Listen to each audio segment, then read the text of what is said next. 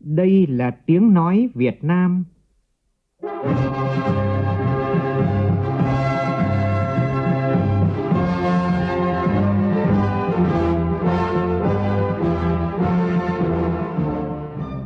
là tiếng nói Việt Nam, phát thanh từ Hà Nội, thủ đô nước Cộng hòa xã hội chủ nghĩa Việt Nam.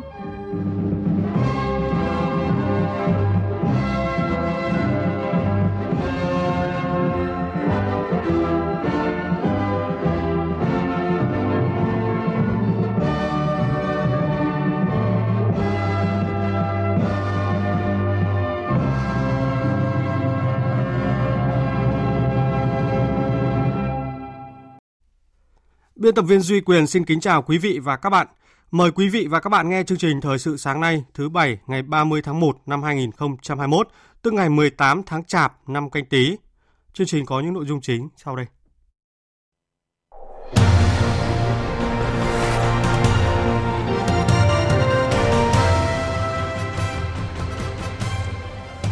Hôm nay Đại hội Đảng lần thứ 13 tiếp tục bàn về công tác nhân sự Ban chấp hành Trung ương khóa mới. Thủ tướng Chính phủ Nguyễn Xuân Phúc gửi thư thăm hỏi cộng đồng doanh nghiệp doanh nhân Việt Nam nhân dịp Xuân Tân Sửu 2021. Hải Dương hoàn thành việc di chuyển hơn 2.000 công nhân của công ty trách nhiệm hữu hạn điện tử Poyon Việt Nam đến 6 địa điểm cách ly tập trung. Trong khi đó, một lượng lớn người dân đổ xô rời Quảng Ninh về quê ăn Tết. Hành động này ảnh hưởng nghiêm trọng đến công tác phòng chống dịch của cả nước. Về nội dung này, trong chương trình có bình luận nha đề Bình tĩnh ứng phó với Covid-19 trong phần tin thế giới, Tổng thống Nga Vladimir Putin ký luật gia hạn hiệp ước về cắt giảm vũ khí tấn công chiến lược START 3 giữa Nga và Mỹ trong 5 năm tới.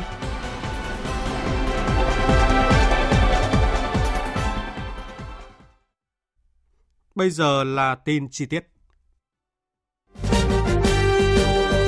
Đại hội đại biểu toàn quốc lần thứ 13 của Đảng, niềm tin và khát vọng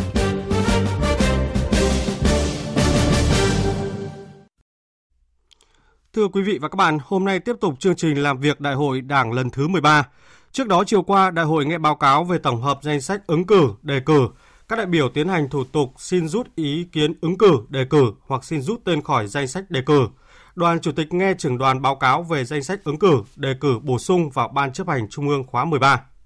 Thưa quý vị, công tác nhân sự là vấn đề rất được quan tâm trong mỗi kỳ đại hội đại biểu toàn quốc của Đảng – trên cơ sở kết quả công tác chuẩn bị nhân sự tại các hội nghị trung ương lần thứ 13, 14 và 15, Ban chấp hành Trung ương khóa 12 đã xem xét thận trọng, kỹ lưỡng và thống nhất cao danh sách nhân sự để đề cử trình Đại hội Đảng toàn quốc lần thứ 13, xem xét bầu cử theo đúng quy định.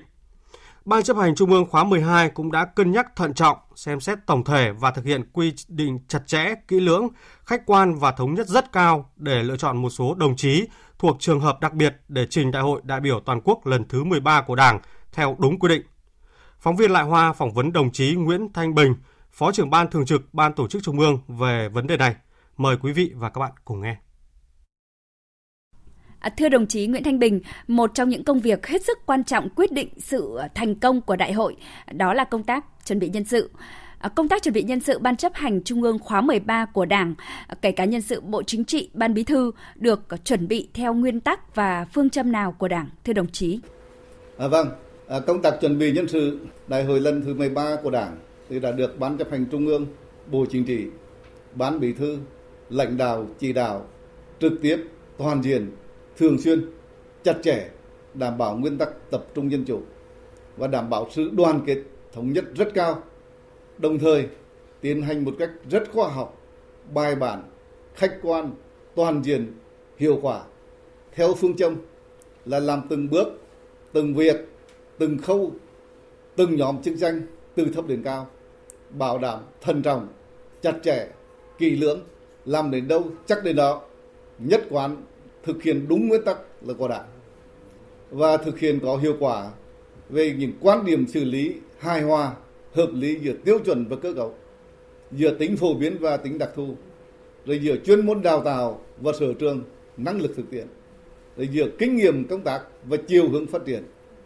Trong đó đã đặc biệt coi trọng chất lượng, hiệu quả, bảo đảm phù hợp về cơ cấu theo địa bàn, rồi là từng lĩnh vực công tác, rồi là chú ý về độ tuổi, giới tính, dân tộc. Không vì cơ cấu mà hạ thấp tiêu chuẩn, và đồng thời là phải kiên quyết là không để lọt những người không bảo đảm tiêu chuẩn điều kiện không xứng đáng vào ban chấp hành trung ương nhưng cũng không bỏ sót những người thật sự có đức có tài có uy tín trong đảng và trong nhân dân như đồng chí vừa cho biết, có thể khẳng định lần này Trung ương đã có những bước chuẩn bị rất kỹ về quy trình nhân sự, đúng không ạ? Quy trình nhân sự thì được tiến hành theo các bước chặt chẽ, kỳ lượng, dân chủ, đảm bảo khách quan, công khai, minh bạch, đồng thời được cụ thể hóa cho cả tái cử và lần đầu tham gia theo từng nhóm đối tượng chức danh. Ban chấp hành Trung ương khóa 3 phải bảo đảm chất lượng, có số lượng và cơ cấu hợp lý, vừa có sự kế thừa, ổn định, đổi mới, phát triển liên tục và có sự chuyển tiếp vững vàng giữa các thế hệ. Trên cái cơ sở kết quả công tác chuẩn bị nhân sự tại các cái hội nghị trung ương lần thứ 13, 14 và 15, Ban chấp hành Trung ương khóa 12 đã xem xét thận trọng, kỳ lượng và thống nhất cao danh sách nhân sự để đề cử trình đại hội Đảng toàn quốc lần thứ ba xem xét bầu cử theo đúng quy định. À, thưa đồng chí, đối với những trường hợp đặc biệt được Ban chấp hành Trung ương khóa 12 giới thiệu tái cử Ban chấp hành Trung ương à, Bộ Chính trị khóa 13 được à, xem xét lựa chọn kỹ lưỡng như thế nào? Về trường hợp đặc biệt giới thiệu tái cử Ban chấp hành Trung ương với Bộ Chính trị khóa 13 thì xuất phát từ cái tình hình thực tiễn và cũng căn cứ vào tiêu chuẩn điều kiện và nhất là trên cơ sở tiêu biểu sự nổi trội về phẩm chất chính trị, năng lực thực tiễn, uy tín trong đảng và trong nhân dân và yêu cầu đòi hỏi của các vị trí nhiệm vụ đặc biệt quan trọng lĩnh vực công tác trọng yếu ở các cơ quan trung ương đảng và các cơ quan nhà nước. Ban chấp hành trung ương khóa 12 đã cân nhắc thận trọng, xem xét tổng thể và thực hiện quy định chặt chẽ, kỹ lưỡng, khách quan và đã thống nhất rất cao để lựa chọn một số đồng chí là thuộc trường hợp đặc biệt cả với nhân sự tái cử và lần đầu tham gia để trình đại hội đại biểu lần thứ 13 của Đảng và Ban chấp hành Trung ương khóa 13 xem xét lựa chọn để bầu các chức danh Bộ Chính trị, Ban Bí thư khóa 13 theo đúng quy định. Vâng, xin trân trọng cảm ơn đồng chí. Quý vị và các bạn vừa nghe phóng viên Đài Tiếng Nói Việt Nam phỏng vấn đồng chí Nguyễn Thanh Bình, Phó trưởng Ban Thường trực Ban Tổ chức Trung ương về công tác nhân sự, trình Đại hội Đảng Toàn quốc lần thứ 13 xem xét bầu cử theo quy định.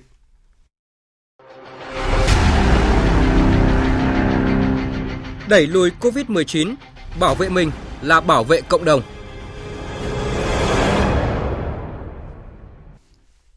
Xin chuyển sang thông tin phòng chống dịch COVID-19. Ban chỉ đạo quốc gia phòng chống dịch COVID-19 sáng nay cho biết nước ta ghi nhận thêm 34 ca mắc mới COVID-19 tại tỉnh Hải Dương và Quảng Ninh do lây nhiễm trong cộng đồng, trong đó có 32 ca tại ổ dịch Chí Linh, Hải Dương. Như vậy, trong hơn 2 ngày qua, cả nước đã ghi nhận 182 ca mắc COVID-19 trong cộng đồng tại Hải Dương, Quảng Ninh, Hải Phòng và Hà Nội, Bắc Ninh. Trước đó, chủ trì cuộc họp thường trực chính phủ với Ban chỉ đạo quốc gia phòng chống dịch bệnh COVID-19 diễn ra vào chiều tối qua, Thủ tướng Nguyễn Xuân Phúc yêu cầu các địa phương có ca mắc mới thực hiện khoanh vùng dập dịch phù hợp, các ngành các cấp phải hành động nhanh hơn, chống dịch kịp thời hiệu quả chính là thành tích chào mừng thành công của Đại hội Đảng lần thứ 13. Tin của phóng viên Văn Hải. Thủ tướng Nguyễn Xuân Phúc biểu dương các địa phương các ngành đã tích cực triển khai chủ trương ngăn chặn thần tốc sự lây lan của dịch bệnh COVID-19 tại Hải Dương, Quảng Ninh với tinh thần quyết liệt đồng bộ trong chỉ đạo thực hiện. Thủ tướng cũng phê bình một số nơi để xảy ra mất cảnh giác trong công tác phòng chống dịch bệnh. Thủ tướng Nguyễn Xuân Phúc đề nghị các địa phương yêu cầu người dân đeo khẩu trang tại nơi công cộng, trên các phương tiện giao thông công cộng, hạn chế tập trung đông người, giữ khoảng cách an toàn khi tiếp xúc, khuyến khích tổ chức thực hiện việc đo thân nhiệt, đeo khẩu trang và rửa tay sát khuẩn tại các công sở, trường học, các cơ sở sản xuất, nhà máy, xí nghiệp. Xét nghiệm ngay tất cả các trường hợp nghi nhiễm, người có các biểu hiện ho sốt, hạn chế tối đa việc tổ chức các hoạt động liên hoan tổng kết cuối năm. Thủ tướng Nguyễn Xuân Phúc nhấn mạnh. Đồng ý cho dừng một số hoạt động không cần thiết, tập trung đông người, xuân quê hương, năm nào cũng làm. Năm nay chúng ta gửi tặng phẩm tới các cá nhân này và không phải tập trung. Cũng như dạ hội mừng thành công của Đại hội Đảng toàn quốc lần thứ 13 với khoảng 15 16 nghìn người sẽ giảm xuống tối đa chỉ còn diễn viên là chính để quay video giới thiệu cho toàn dân biết. Tôi yêu cầu các cấp các ngành bám sát tình hình, chuẩn bị nhanh các tất cả kịch bản, các tình huống, các giải pháp để chuẩn bị đối phó với làn sóng mới lây nhiễm Covid-19, nhất là chủng mới. Virus chủng mới lây lan rất nhanh, chúng ta cần hành động phải nhanh hơn. Một tinh thần Việt Nam, một quyết tâm của các cấp các ngành và nhân dân trong phòng chống dịch hiệu quả ngăn chặn kịp thời đó chính là thành tích chào mừng thành công của đại hội đảng toàn quốc lần thứ 13. Thủ tướng đề nghị Bộ Y tế chỉ đạo phối hợp cụ thể, hỗ trợ việc tăng tốc truy vết, tăng cường cách ly, kịp thời hỗ trợ các địa phương trong điều trị các trường hợp bệnh nặng. Theo tính toán của Ban chỉ đạo quốc gia, các ổ dịch sẽ được kiểm soát cơ bản trước Tết Nguyên đán 2021. Người dân không nên lo lắng, hoang mang. Trao đổi với phóng viên Đài Tiếng Nói Việt Nam sau cuộc họp thường trực chính phủ tối qua được tổ chức bên lề đại hội lần thứ 13 của Đảng ở Trung tâm Hội nghị Quốc gia Mỹ Đình, Bộ trưởng Bộ Y tế Nguyễn Thanh Long cho biết vaccine COVID-19 đầu tiên đã được Bộ Y tế cấp phép lưu hành tại Việt Nam. Tin của phóng viên Đài Tiếng Nói Việt Nam. Theo đó, Hội đồng tư vấn cấp giấy đăng ký lưu hành thuốc của Bộ Y tế đã phê duyệt vaccine phòng COVID-19 do hãng AstraZeneca của nước Anh sản xuất cho trường hợp khẩn cấp phòng chống dịch. Hãng này từng khẳng định vaccine của mình có thể chống lại biến thể mới của virus SARS-CoV-2. AstraZeneca đã cam kết cung cấp cho Việt Nam khoảng 30 triệu liều trong năm 2021. Đồng thời, Bộ Y tế vẫn tiếp tục làm việc với các đối tác khác để có thể tăng thêm số lượng vaccine cho Việt Nam. Dự kiến trong quý 1 năm nay, vaccine của AstraZeneca sẽ có mặt ở nước ta và được tiêm cho người dân. Ngoài ra, Bộ Y tế cũng chủ động tích cực đàm phán với Pfizer, Moderna và một số nhà sản xuất vaccine khác để có thêm vaccine COVID-19 cho nước ta. Đối với vaccine trong nước, Bộ Y tế tiếp tục chỉ đạo mạnh mẽ, sát sao và yêu cầu các đơn vị chủ động khẩn trương triển khai việc nghiên cứu thử nghiệm lâm sàng và tiến hành sản xuất để sớm có vaccine phục vụ người dân. Vaccine Nanocovax do công ty Nanogen sản xuất đã hoàn thành thử nghiệm lâm sàng giai đoạn 1 và sẽ tiếp tục triển khai giai đoạn 2 ngay trong đầu tháng 2 tới. Còn vaccine Covivac của Viện Vaccine và Sinh phẩm Y tế Nha Trang đã được khởi động thử nghiệm giai đoạn 1 ngày 21 tháng 1 vừa qua và dự kiến kết thúc vào cuối tháng 2 năm nay để tiếp tục triển khai giai đoạn 2 trong tháng 3 tới. Cũng theo Bộ trưởng Bộ Y tế Nguyễn Thanh Long, đến nay đã cơ bản khống chế được dịch COVID-19 tại thành phố Chí Linh, Hải Dương. Về công tác phòng chống COVID-19 tại các địa phương đang là tâm dịch, Chủ tịch Ủy ban dân thành phố Chí Linh Nguyễn Văn Kiên cho biết, đến 22 giờ đêm qua, các cơ quan chức năng của thành phố Chí Linh đã di chuyển hơn 2.000 công nhân đang được cách ly tại công ty trách nhiệm hữu hạn điện tử Poyun Việt Nam đến 6 địa điểm cách ly tập trung của thành phố vì công ty này không đảm bảo các điều kiện về cách ly. Trước đó, Quảng Ninh, Hải Dương đã phong tỏa nhiều khu phố địa phương với quyết tâm khoanh vùng, truy vết triệt để theo đúng tinh thần chỉ đạo của Trung ương. Phóng viên Vũ Miền, thường trú tại khu vực Đông Bắc, thông tin.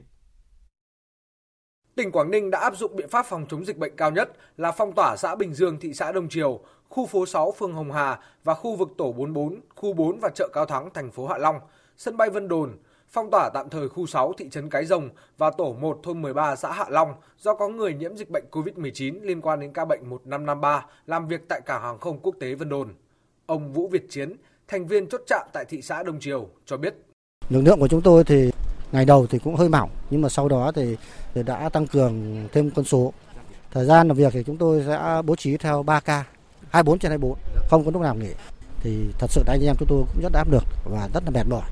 Đấy nhưng ờ, với tinh thần chống dịch với chống giặc thì chúng tôi cũng cố gắng làm sao hoàn thành tốt cái nhiệm vụ của mình. Thành phố Chí Linh đã kích hoạt 938 tổ phòng chống dịch COVID-19 cộng đồng với 1.966 người tại các thôn khu của 19 phường xã để đi từng ngõ, gõ từng nhà, ra từng đối tượng, nắm chắc diễn biến sức khỏe từng người trong khu vực. Các biện pháp tiếp tục truy vết F1, F2, F3 để cách ly, ngăn chặn và dập dịch nhanh chóng nhất có thể đang tiến hành khẩn trương. Tỉnh Hải Dương cũng đang xây dựng bệnh viện giã chiến thứ ba tại thành phố Chí Linh với quy mô hơn 1.000 giường bệnh để đáp ứng đủ cơ sở vật chất và giảm tải cho các cơ sở cách ly hiện nay. Thưa quý vị và các bạn, trong khi chính phủ, các bộ ngành địa phương và người dân cả nước chung tay đẩy lùi đại dịch COVID-19, thì một hiện tượng đáng buồn đang diễn ra tại tỉnh Quảng Ninh. Mặc dù được yêu cầu không rời khỏi địa phương đang có dịch, thế nhưng từ ngày 28 tháng 1 vừa qua, một lượng lớn người dân đã đổ xô rời Quảng Ninh để về quê ăn Tết. Hành động này không những gây khó khăn cho công tác kiểm soát phòng ngừa dịch bệnh mà còn có thể làm ảnh hưởng tới chính gia đình của họ. Phản ánh của nhóm phóng viên Duy Thái và Nguyễn Dương thường trú tại khu vực Đông Bắc. Từ trưa 28 tháng 1, ngay sau khi Quảng Ninh có văn bản tạm dừng hoạt động vận tải khách tại bến xe, bến tàu, đồng thời sân bay Vân Đồn cũng được chính phủ thống nhất tạm dừng hoạt động, thì dọc quốc lộ 18 trên địa bàn thành phố Hạ Long, dòng người tìm cách bắt xe rời khỏi Quảng Ninh để về quê ăn Tết ngày càng đông. Các bác ơi ngồi rồi, cách nhau ra một chút đi. Tại các khu vực như ngã ba địa đạo, ngã tư Long Tòng, bến xe bãi cháy, rất nhiều người làm việc học tập tại Quảng Ninh có nhu cầu đi xe khách về quê ăn Tết, vật vã ngồi chờ xe ở vỉa hè. Tại chốt cầu Bạch Đằng trên cao tốc Hạ Long Hải Phòng chiều qua, từng dòng từng dòng người tay sách nách mang để tìm cách về quê ăn Tết. Lượng người làm việc, học tập ở các nơi khác bắt đầu dồn về Quảng Ninh cũng rất đông. Cả chiều đi và chiều về, dòng người nối đuôi nhau ùn lại tập trung khai báo y tế. Có nhiều bạn cũng có tâm lý giống như em mà. Bây giờ trong đầu chỉ nghĩ là uh, bằng mọi cách là phải về đến nhà, thậm chí là còn chen hàng nhau để đi lên ấy ạ. Trước thì cũng muốn về lắm rồi nhưng mà cũng ờ, do cái việc nó chưa sơ ổn định ấy, rất là lo lắng. Thì, thì ờ, tại vì nó đang có dịch công ty nó cho nghỉ việc rồi xong không có chỗ nào để ở xong mấy phải đi thôi cũng chẳng có cách nào hơn nữa lợi dụng nhu cầu về quê ăn Tết của người dân trên mạng xã hội cũng đã xuất hiện nhiều nhà xe đăng các bài viết chào mời khách với giá cắt cổ hay tuyên bố bao thông chốt chiều Quảng Ninh Hà Nội và ngược lại. Thậm chí nhiều người dân còn có nhu cầu đi ké xe tải để được rời khỏi Quảng Ninh. Theo các chuyên gia y tế, di chuyển khi dịch COVID-19 đang diễn biến phức tạp, không những gây khó khăn cho công tác kiểm soát, phòng ngừa mà còn khiến người dân dễ mắc dịch bệnh hơn. Phó giáo sư tiến sĩ Nguyễn Huy Nga, nguyên cục trưởng Cục Y tế Dự phòng Bộ Y tế kêu gọi mọi người dân không nên di chuyển. Còn virus là nó phải tiếp xúc gần thì nó mới lây sang được. Còn à, về quê mà để kéo nhau về quê thì có thể làm lây lan ra ở quê cũng nên. Bây giờ thì người ta quan điểm mình kêu gọi là ai ở đâu ở đấy. Còn uh, di chuyển thì là mang theo virus phát tán đi các nơi là gây nguy hiểm cho người khác chứ không phải là tránh được bệnh tật. SARS-CoV-2 là kẻ thù vô hình mức độ lây lan nhanh. Việc di tản càng khiến công tác khoanh vùng chống dịch phức tạp và khó kiểm soát hơn. Ai cũng muốn được về quê ăn Tết, không muốn đón Tết ở xứ người. Nhưng đừng nên chỉ nghĩ đến Tết của chính mình mà không nghĩ tới công sức chống dịch của cả cộng đồng, của những con người đang phải làm nhiệm vụ trắng đêm. Xin đừng bất chấp tìm mọi cách để về quê ăn Tết lúc này. Liên quan đến công tác phòng chống dịch COVID-19 thì trong phần cuối của chương trình, biên tập viên Đài Tiếng Nói Việt Nam có bình luận nhan đề Bình tĩnh ứng phó với COVID-19. Mời quý vị chú ý đón nghe.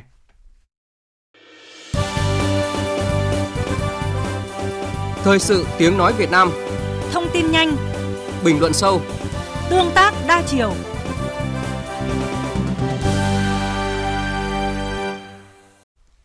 Chương trình thời sự sáng nay tiếp tục với các tin đáng chú ý khác. Thủ tướng Chính phủ Nguyễn Xuân Phúc vừa có thư thăm hỏi cộng đồng doanh nghiệp doanh nhân Việt Nam nhân dịp Xuân Tân Sửu 2021.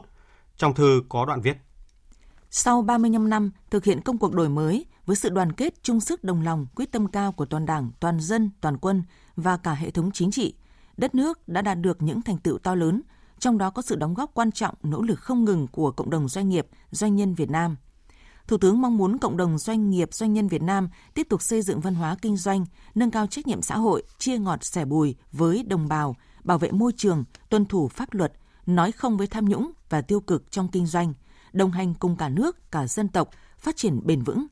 Chính phủ sẽ luôn đồng hành tạo điều kiện thuận lợi nhất cho hoạt động sản xuất kinh doanh, cho khát vọng vươn lên thoát nghèo và làm giàu của mỗi người dân. Nhân dịp Xuân Tân Sửu 2021, thay mặt chính phủ, Thủ tướng gửi tới cộng đồng doanh nghiệp doanh nhân Việt Nam lời thăm hỏi thân thiết và những lời chúc tốt đẹp nhất. Thủ tướng tin tưởng cộng đồng doanh nghiệp doanh nhân Việt Nam sẽ ngày càng lớn mạnh, phát huy vai trò tiên phong trong phát triển kinh tế xã hội đất nước, góp phần hiện thực hóa khát vọng mãnh liệt về một Việt Nam hùng cường, thịnh vượng vào năm 2045. Hôm qua, công ty cổ phần bóng đá chuyên nghiệp Việt Nam VPF cho biết thực hiện công tác phòng chống dịch COVID-19 để đảm bảo an toàn cho cầu thủ và các thành viên tham gia V-League 2021.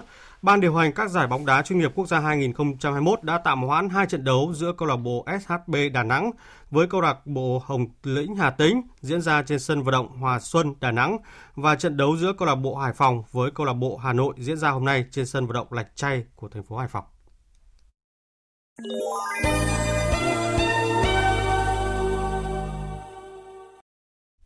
Chuyển sang phần tin thế giới, Tổng thống Nga Vladimir Putin vừa ký luật gia hạn thêm 5 năm hiệp ước cắt giảm vũ khí tấn công chiến lược mới, gọi tắt là START 3, hiệp định chủ chốt cuối cùng về kiểm soát vũ khí hạt nhân giữa Nga và Mỹ.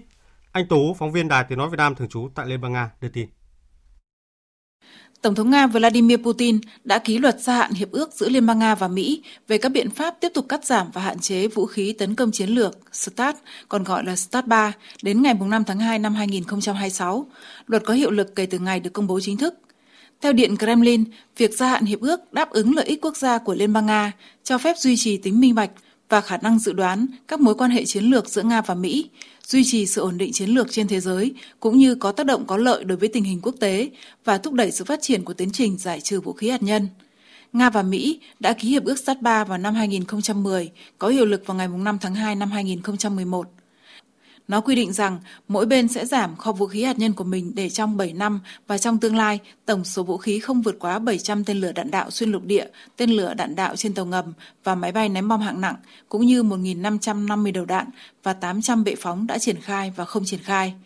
Theo thời hạn ký trước đó, hiệp ước hết hiệu lực vào ngày 5 tháng 2 năm nay. Tổ chức Y tế Thế giới WHO hôm qua kêu gọi các nước giàu cần phải chia sẻ vaccine COVID-19 với các nước nghèo trên thế giới, cảnh báo việc tích trữ vaccine sẽ khiến đại dịch tiếp tục bùng phát mạnh.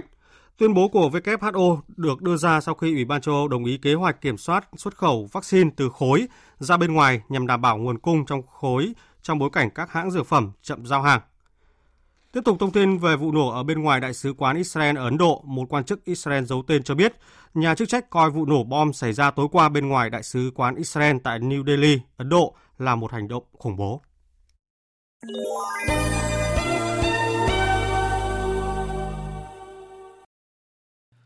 Thưa quý vị và các bạn, chỉ trong 3 ngày qua, dịch COVID-19 đã lây lan ra cộng đồng tại một số tỉnh, thành phố trong cả nước, với số ca mắc lên đến 150 người. Trước những diễn biến phức tạp của tình hình dịch bệnh, chúng ta đặt quyết tâm cao nhất khống chế dịch để người dân đón Tết Tân Sửu và chào mừng Đại hội Đảng thành công. Về nội dung này, nhà báo Vũ Duy có bình luận nhan đề Bình tĩnh ứng phó với COVID-19. Mời quý vị và các bạn cùng nghe. Trong những ngày, cả nước đang hồ hởi chuẩn bị đón Tết và chào mừng sự kiện chính trị trọng đại Đại hội Đảng toàn quốc lần thứ 13, thì dịch bệnh quái ác mang tên COVID-19 bùng phát trở lại trong cộng đồng. Sau khi Hải Dương và Quảng Ninh ghi nhận nhiều ca dương tính do biến thể mới của virus, một số địa phương khác như Hà Nội, Bắc Ninh cũng phát hiện người nhiễm bệnh. Chúng ta không quá bất ngờ về việc này, tuy nhiên nguy cơ dịch lây lan nhanh trên diện rộng khiến không ít người lo lắng. Điều này cũng dễ hiểu bởi ở nhiều nước, biến thể của virus khiến dịch bệnh thêm trầm trọng, không ít quốc gia phải thực hiện phong tỏa trở lại. Nhưng rồi, sự lo lắng thoáng qua rất nhanh khi người dân chứng kiến những hành động cương quyết, kịp thời, mạnh mẽ của Đảng, Chính phủ, ngành y tế và các địa phương. Ngay tại Trung tâm Hội nghị Quốc gia Mỹ Đình, nơi diễn ra Đại hội 13 của Đảng, dù đang bộn bề công việc, Thủ tướng Chính phủ đã triệu tập liên tiếp hai cuộc họp khẩn về công tác phòng chống COVID-19 vào ngày 28 và 29 tháng 1. Ban chỉ đạo quốc gia về phòng chống dịch COVID-19 và Bộ Y tế cũng liên tục họp bàn với các địa phương có dịch. Tất cả với tinh thần tranh thủ từng phút từng giờ để khoanh vùng, xác định tâm dịch, dập dịch trong thời gian ngắn nhất. Việc truy vết thần tốc trên diện rộng tiến hành trong mấy ngày qua giúp cho việc khoanh vùng và đưa ra các biện pháp ứng phó thêm hiệu quả. Thủ tướng Chính phủ cũng yêu cầu phải tiếp tục thực hiện những biện pháp hành chính mạnh mẽ như không cho người từ Hải Dương, Quảng Ninh di chuyển ra ngoài tỉnh, thực hiện phong tỏa, tạm dừng hoạt động tại một số khu vực thuộc hai tỉnh này. Dẫu biết rằng đây là việc không ai muốn, nhất là ở trong thời điểm sắp sang năm mới, mừng đảng, mừng xuân. Nhưng để dịch bệnh không lây lan và gây ra những hậu quả, thì những biện pháp hành chính như vậy là hết sức cần thiết. Điều đó lại càng cần hơn khi biến thể của virus SARS-CoV-2 có tốc độ lây truyền nhanh hơn, nguy hiểm hơn.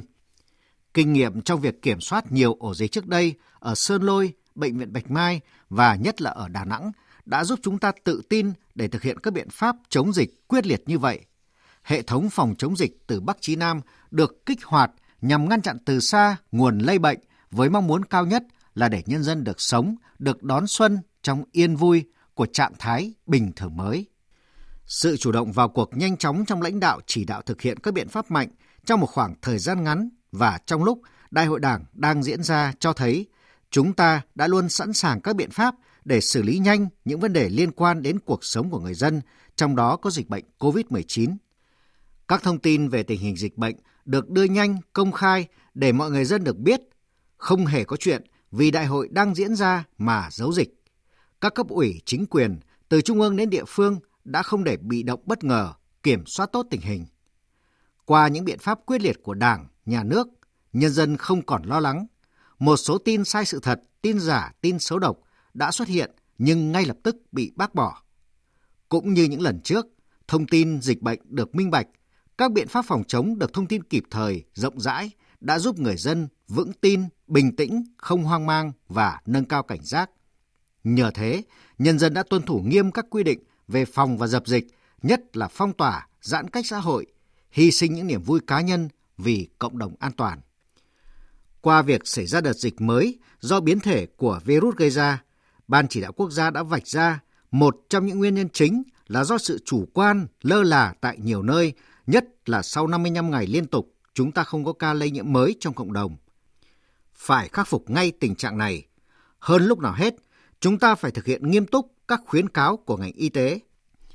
Vũ khí hiệu quả để ngăn ngừa virus SARS-CoV-2 chính là 5K, khẩu trang, khử khuẩn, khoảng cách, không tụ tập, khai báo y tế. Sự chung sức đồng lòng giữa Đảng, chính quyền, lực lượng y tế, quân đội, công an với nhân dân là cơ sở để chúng ta tin rằng việc dập dịch lần này cũng sẽ thành công. Tuy nhiên, diễn biến dịch những ngày qua cho thấy cuộc chiến đấu với COVID-19 sẽ khó khăn, phức tạp hơn trước nhiều. Cần cảnh giác cao độ, sẵn sàng các tình huống các kịch bản để ngăn chặn, đối phó với làn sóng dịch mới có thể xảy ra. Quý vị và các bạn vừa nghe bình luận với nhan đề Bình tĩnh ứng phó với COVID-19. Dự báo thời tiết Phía Tây Bắc Bộ nhiều mây, có mưa nhỏ vài nơi, sáng có sương mù, trời rét, nhiệt độ từ 12 đến 22 độ, riêng khu Tây Bắc có nơi trên 23 độ. Phía Đông Bắc Bộ nhiều mây, có mưa nhỏ vài nơi, sáng có sương mù, trời rét, nhiệt độ từ 13 đến 22 độ, vùng núi có nơi từ 9 đến 12 độ.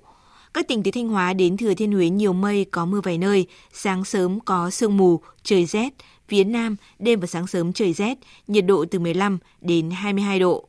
Các tỉnh ven biển từ Đà Nẵng đến Bình Thuận, phía Bắc nhiều mây, có mưa rào vài nơi, trưa chiều giảm mây trời nắng. Phía Nam có mây, đêm có mưa rào vài nơi, ngày nắng. Phía Bắc đêm và sáng sớm trời lạnh, nhiệt độ từ 19 đến 26 độ, phía Nam từ 22 đến 29 độ. Tây Nguyên có mây, ngày nắng, đêm có mưa rào vài nơi, đêm và sáng sớm trời rét, nhiệt độ từ 14 đến 27 độ. Nam Bộ, ngày nắng, đêm có mưa rào vài nơi, nhiệt độ từ 21 đến 33 độ. Khu vực Hà Nội nhiều mây, có mưa nhỏ vài nơi, sáng sớm có sương mù, trời rét, nhiệt độ từ 13 đến 22 độ. Tiếp theo là dự báo thời tiết biển, vịnh Bắc Bộ có mưa vài nơi, sáng sớm có sương mù, tầm nhìn xa trên 10 km, giảm xuống dưới 1 km trong sương mù, gió Đông Bắc đến Đông cấp 4, cấp 5. Vùng biển từ Quảng Trị đến Quảng Ngãi có mưa vài nơi, tầm nhìn xa trên 10 km, gió Đông Bắc cấp 5. Vùng biển từ Bình Định đến Ninh Thuận, từ Bình Thuận đến Cà Mau có mưa rào vài nơi, tầm nhìn xa trên 10 km, gió Đông Bắc cấp 6, có lúc cấp 7, giật cấp 8, biển động mạnh. Vùng biển từ Cà Mau đến Kiên Giang có mưa rào vài nơi, tầm nhìn xa trên 10 km, gió Đông Bắc đến Đông cấp 4, cấp 5. Khu vực Bắc và giữa Biển Đông và khu vực quần đảo Hoàng Sa thuộc thành phố Đà Nẵng có mưa rào rải rác và có nơi có rông. Tầm nhìn xa trên 10 km, giảm xuống từ 4 đến 10 km trong mưa, gió Đông Bắc cấp 6, có lúc cấp 7, giật cấp 8, biển động mạnh. Khu vực Nam Biển Đông và khu vực quần đảo Trường Sa thuộc tỉnh Khánh Hòa có mưa rào rải rác và có nơi có rông. Tầm nhìn xa trên 10 km, gió Đông Bắc cấp 5, riêng phía Tây cấp 6, có lúc cấp 7, giật cấp 8, biển động mạnh. Vịnh Thái Lan có mưa rào và rông vài nơi, tầm nhìn xa trên 10 km, gió đông đến đông nam cấp 4. Những thông tin thời tiết vừa rồi đã kết thúc chương trình Thời sự sáng nay của Đài Tiếng Nói Việt Nam. Chương trình hôm nay do các biên tập viên Duy Quyền, Bùi Chuyên tổ chức biên soạn và thực hiện, cùng sự tham gia của phát thanh viên Hồng Huệ, kỹ thuật viên Trần Tâm, chịu trách nhiệm nội dung Nguyễn Vũ Duy. Cảm ơn quý vị đã quan tâm lắng nghe. Kính chào và hẹn gặp lại.